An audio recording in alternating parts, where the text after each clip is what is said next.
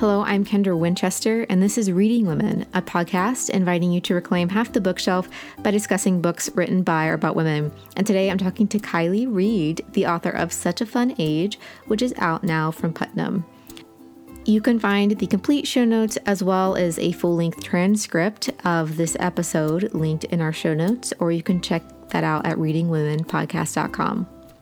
I was so thrilled to be able to talk to Kiley Reid about her debut novel. She is a recent graduate of the Iowa Writers Workshop, where she was a recipient of the Truman Capote Fellowship and she currently lives in Philadelphia, Pennsylvania. Uh, she was such a delight to talk to and just so charming. And I really loved hearing her talk about these characters, Amira and Alix, the protagonists of her novel, uh, because I have not stopped thinking about these characters since I finished the book. And it was really great to hear from her perspective how she went about writing such an interesting story, the way that she wrote dialogue, the structure of the book. And I had so many questions, and she just was, again, delightful to talk to. So, without further ado, here is my conversation with Kiley Reid. All right. Well, welcome to the podcast, Kiley. I'm so excited to talk to you today. Thank you for having me. I'm excited. Well, you've been having a whirlwind book tour for your debut, Such a Fun Age. Uh, how has it been? It's been exhausting and really touching in ways that I was not expecting. Um, I feel like it's just been this space where in you know so far 16 different cities i'm reminded of how much people are just addicted to storytelling and i'm so glad that this story has struck a chord and it's been really fun to talk to readers so far so what's it been like to just to meet people who have read the book and enjoyed it um, on that kind of reader level?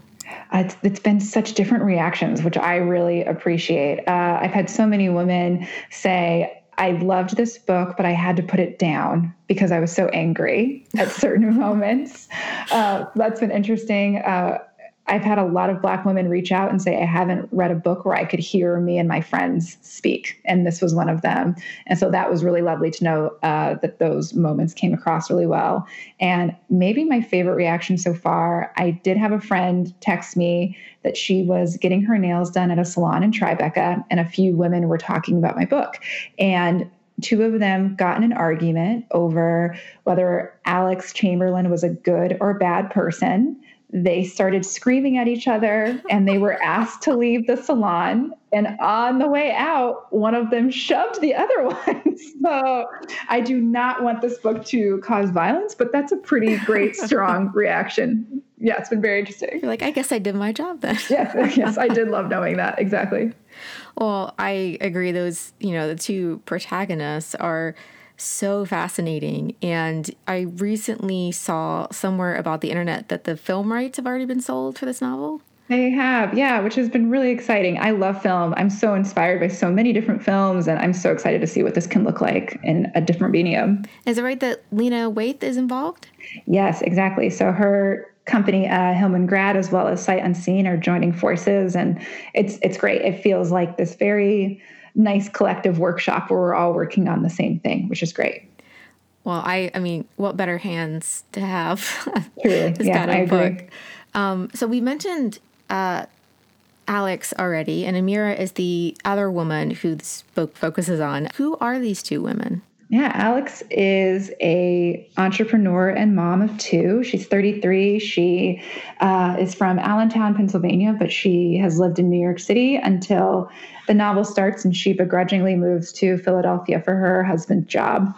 And she's a bit lonely. She doesn't have her network of friends and people that she had once before, and she finds herself a bit lost and lonely and, and in a really vulnerable place. Amira Tucker is vulnerable for much different reasons. She is a graduate from Temple University she majored in English. She's 25, but she has no guiding light of what she wants to do with her life. And she is coming to the end of her parents' health insurance. So she loves her girlfriends, she loves babysitting, but she feels like she's a bit of a late bloomer and should be somewhere different uh, financially and as far as a career is concerned. I found both of these characters just so alive and so different. And when there are two women you're focusing on, you always want the the difference in voice, and you could definitely tell. I mean, I listen to the audiobook, so I feel like that adds mm-hmm. another layer of performance. But I thought they were really well done, and for example, the dialogue they each use is amazing. Oh, good. You just have such an ear.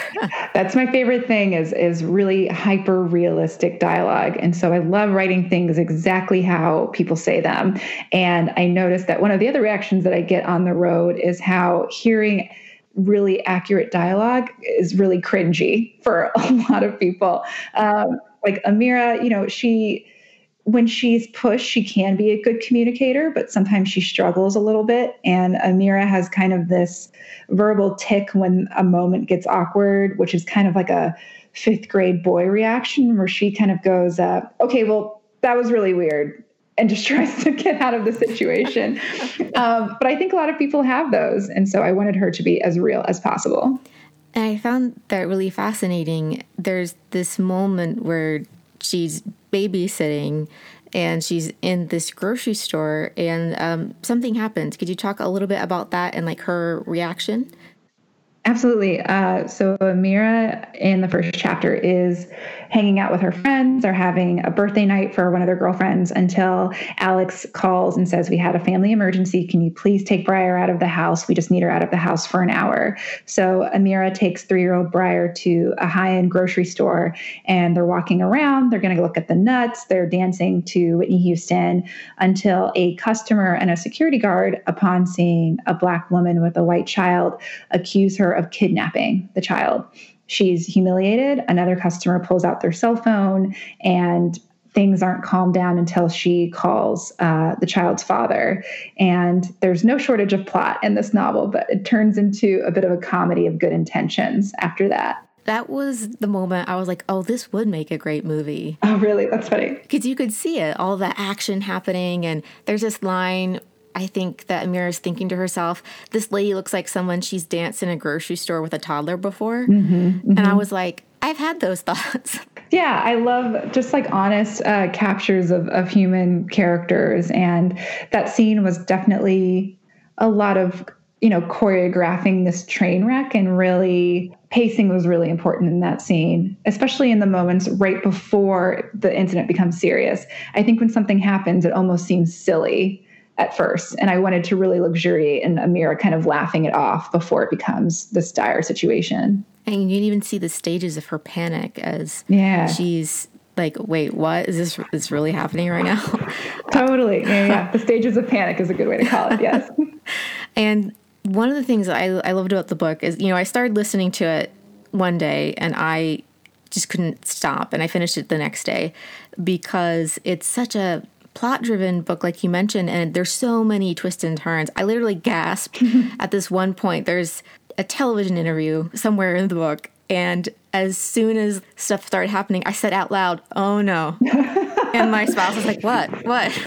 I love that so much. I love hearing the verbal reactions to people that people have. Uh, that's wonderful to me. I just I love a really plot driven story, and there's other things that I love from books, like when they comment on the world that we live in or when they make me see something differently. And so I definitely think that you can have a plot driven story and also talk about, you know, class warfare and, and race as well.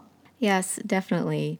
I, I was really impressed with not only is this a great story and it's well plotted and very page turnery, but you deal with a lot of really deep topics and you do them in a very intersectional way. Amir and Alix, like we've mentioned, are very different. Mm-hmm. So, what made you want to compare and contrast these two women for the story of this book? I was mostly intrigued with having a three dimensional relationship. I think that there's something really magical about the number three in storytelling for a number of reasons from so many fairy tales um, that have happened before. But also, three makes for a very interesting dynamic in that I think themes of ownership come around uh, from, you know, basic themes of oh this is my daughter this is my babysitter to okay yeah it's okay it's your daughter but i spend more time with her or okay this is your boyfriend now but i knew him back then and I think all of those really tricky themes of ownership were really intriguing to me. And Alix and Amira came out of that. Um, I also I mean, I feel like every writer thinks that, you know, they're none of their characters, but they're also all of them a little bit. and so I am very different from Amira, but I definitely remember that financially precarious time in my 20s. But at the same time, I think that I have Alix's tendency to overanalyze and obsess a little bit.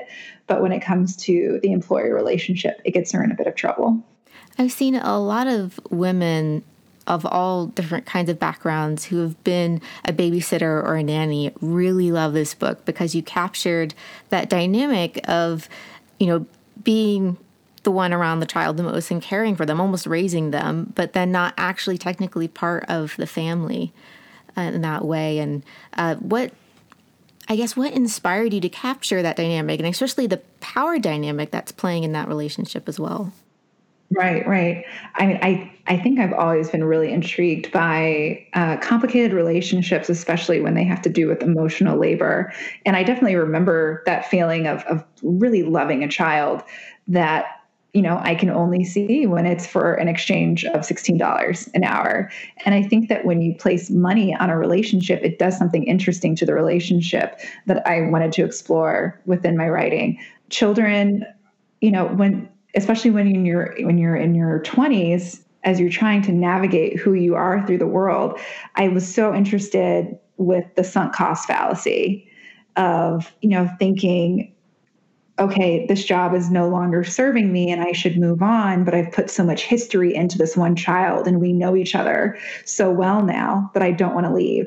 And I think that the sunk cost fallacy is, is double here because one, this job isn't serving Amira from a financial standpoint, but two, it's heartbreaking, but the child probably won't remember her after all of this work she's put into it. So it's a bit bleak and heartbreaking, but I think it's realistic to the, you know, childcare experience and I was really excited to explore that. Yeah, definitely. I I definitely felt for Amira. I've never been a, care, a caregiver or, you know, watching children this kind of way, but the way that a lot of her attachment to the job is actually attachment to the child and wanting what's best for the child when she sees that Alix isn't being the best mom she might could be. Mm-hmm. Mm-hmm, mm-hmm. And it's heartbreaking for Amira because Alix could be that mother. She's definitely capable of doing that. And I think that in crafting Alix's relationship to her children, it was really important for me to show her as more of a symptom of, you know, a late capitalist society where she feels so attached to uh, her value in terms of her work and what she's accomplishing. And some in some moments she feels good about herself and in some moments her as a mom of two children isn't good enough and i think a lot of people can relate to that. And we'll be back with more from my conversation with Kiley Reid after a word from our sponsor. So, the sponsor of this episode of Reading Women is our Etsy store. It is the time of love and the time that we buy gifts for those that we love, whether that be a significant other, a friend, a family member, or maybe yourself. Maybe you want to take yourself on a date with a book, uh, go out to a restaurant, and just read a book by yourself. I mean, as an introvert, that sounds amazing to me.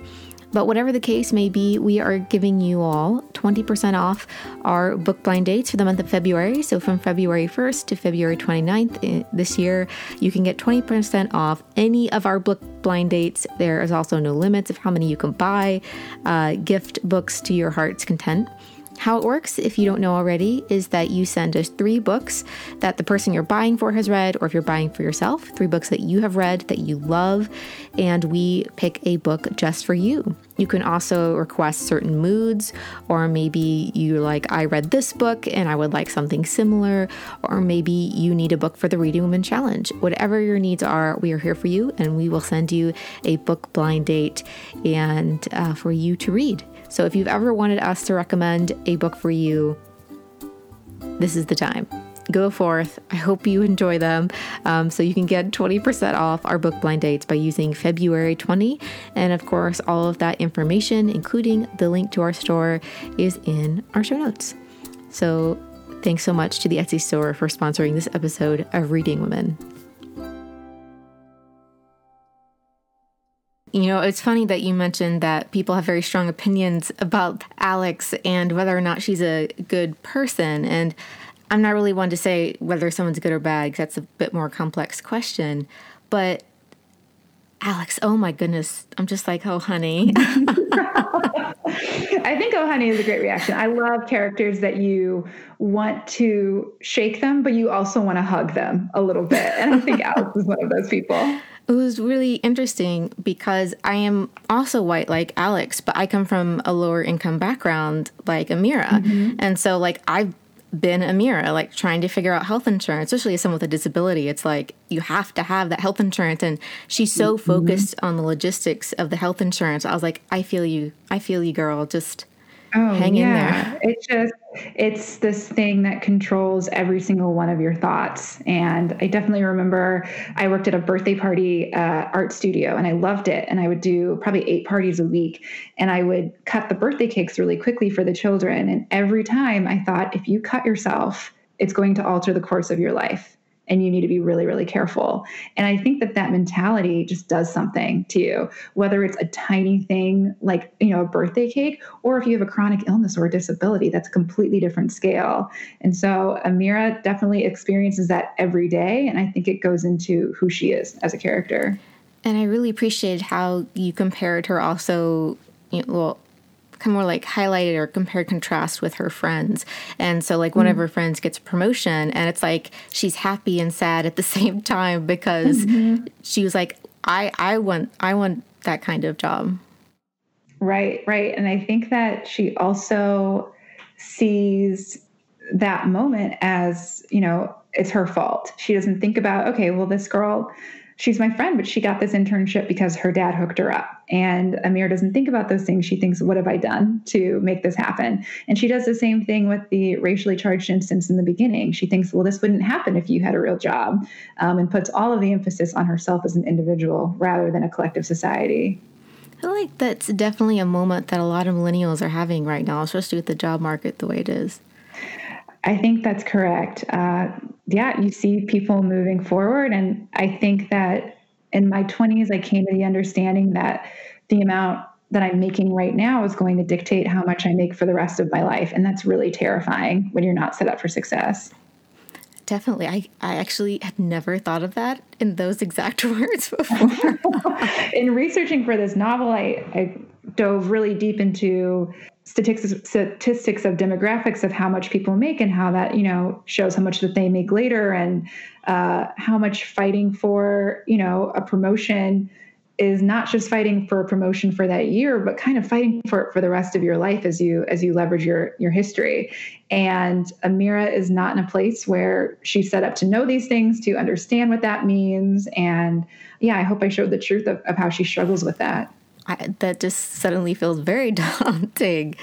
it's a little bit daunting. But I will say, though, that in Philadelphia, where I live, Philadelphia is kind of leading the way for domestic workers right now, which is really encouraging. And a Bill of Rights for domestic workers was passed in November so that people like Amira will be contracted whether they sign a contract or not. And they will be receiving things like the ability to give a two weeks notice and sick days and overtime and all of those things that can protect employees even when they're part of a family. So that part is really uplifting. Oh, yeah. I didn't I didn't realize that it happened. It just happened in November, which is wonderful. So yeah, I'm very excited to see how it's implemented soon. And I really loved how the book was set in Philadelphia. And I actually read your book and Liz Moore's book back to back. Oh, you're kidding. Liz Moore's a dear friend. That's amazing. Yeah.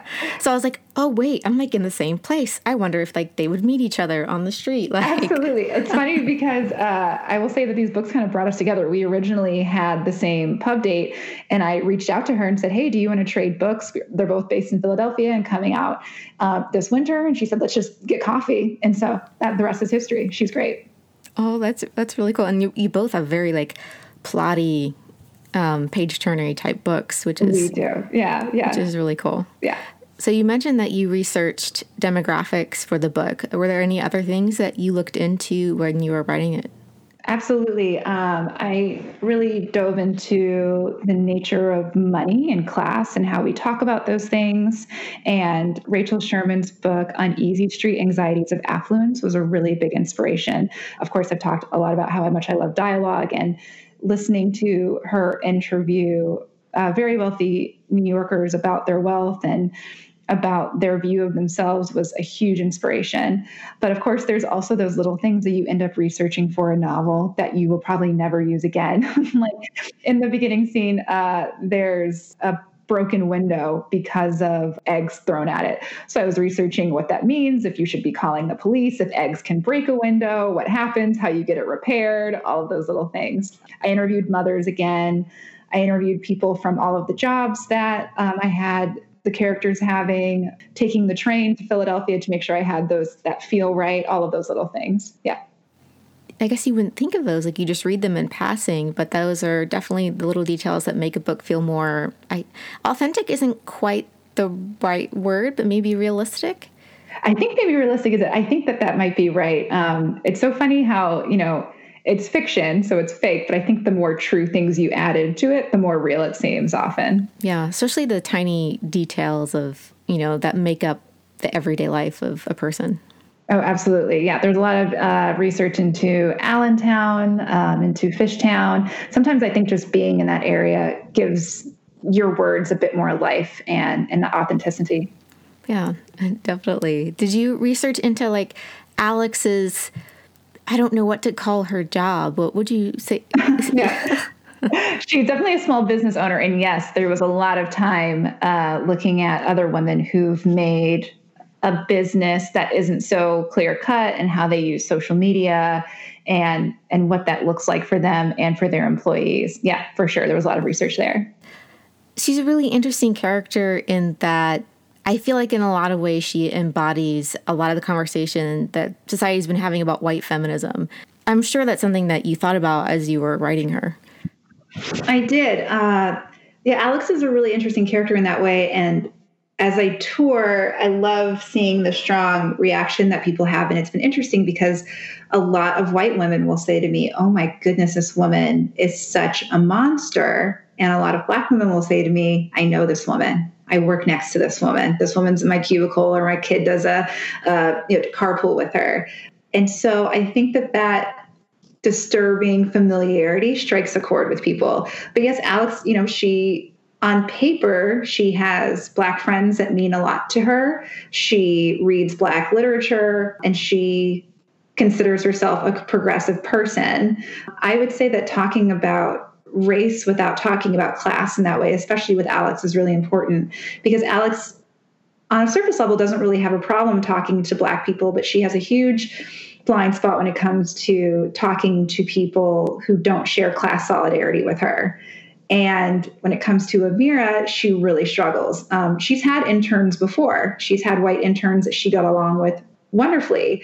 But when she has this black babysitter, I think that the fact that she may be exploiting this person, as many domestic workers are, comes to a head. And her response is to kind of superficially even the playing field by making sure Amira knows, like, you know, I go to Payless too, and I love Toni Morrison, all of these things. But unfortunately, that doesn't really do much for what Amira needs at the moment.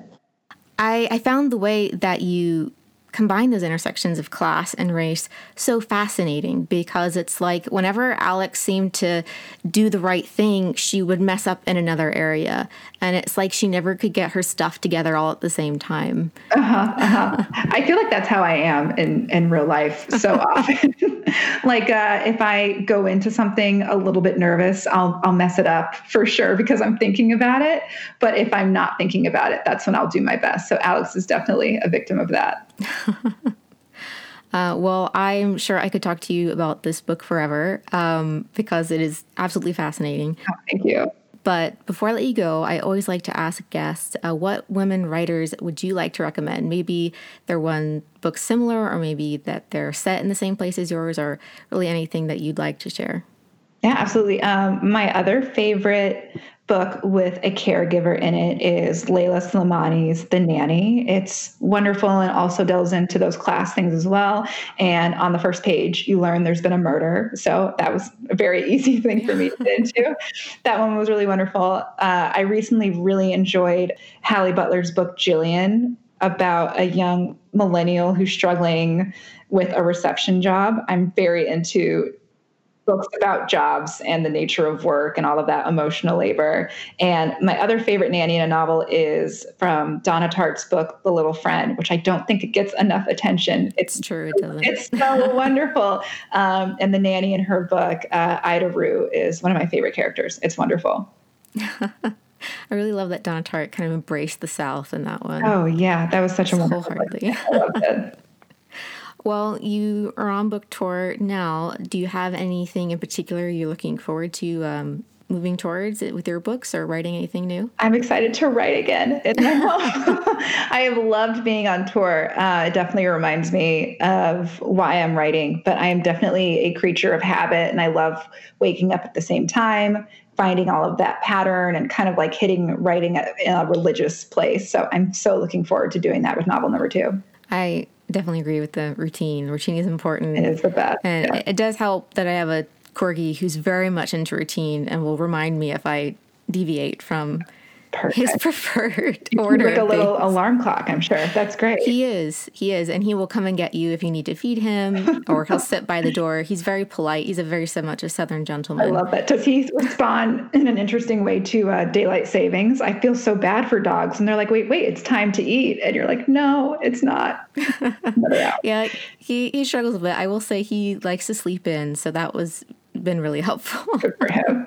I wish I could read him. That sounds great.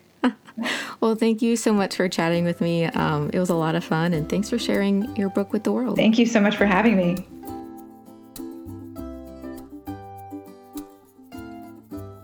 I'd like to thank Kiley Reid for talking with me about her novel, Such a Fun Age, which is out now from Putnam. You can find her on her website, kileyreid.com, and on Twitter at Kiley Reid. And of course, all of this information will be linked in our show notes. I'd like to say a special thank you to our patrons whose support makes this podcast possible. You can find Reading Women at readingwomenpodcast.com and on Instagram and Twitter at The Reading Women. You can find me at KD Winchester, and thanks so much to all of you for listening.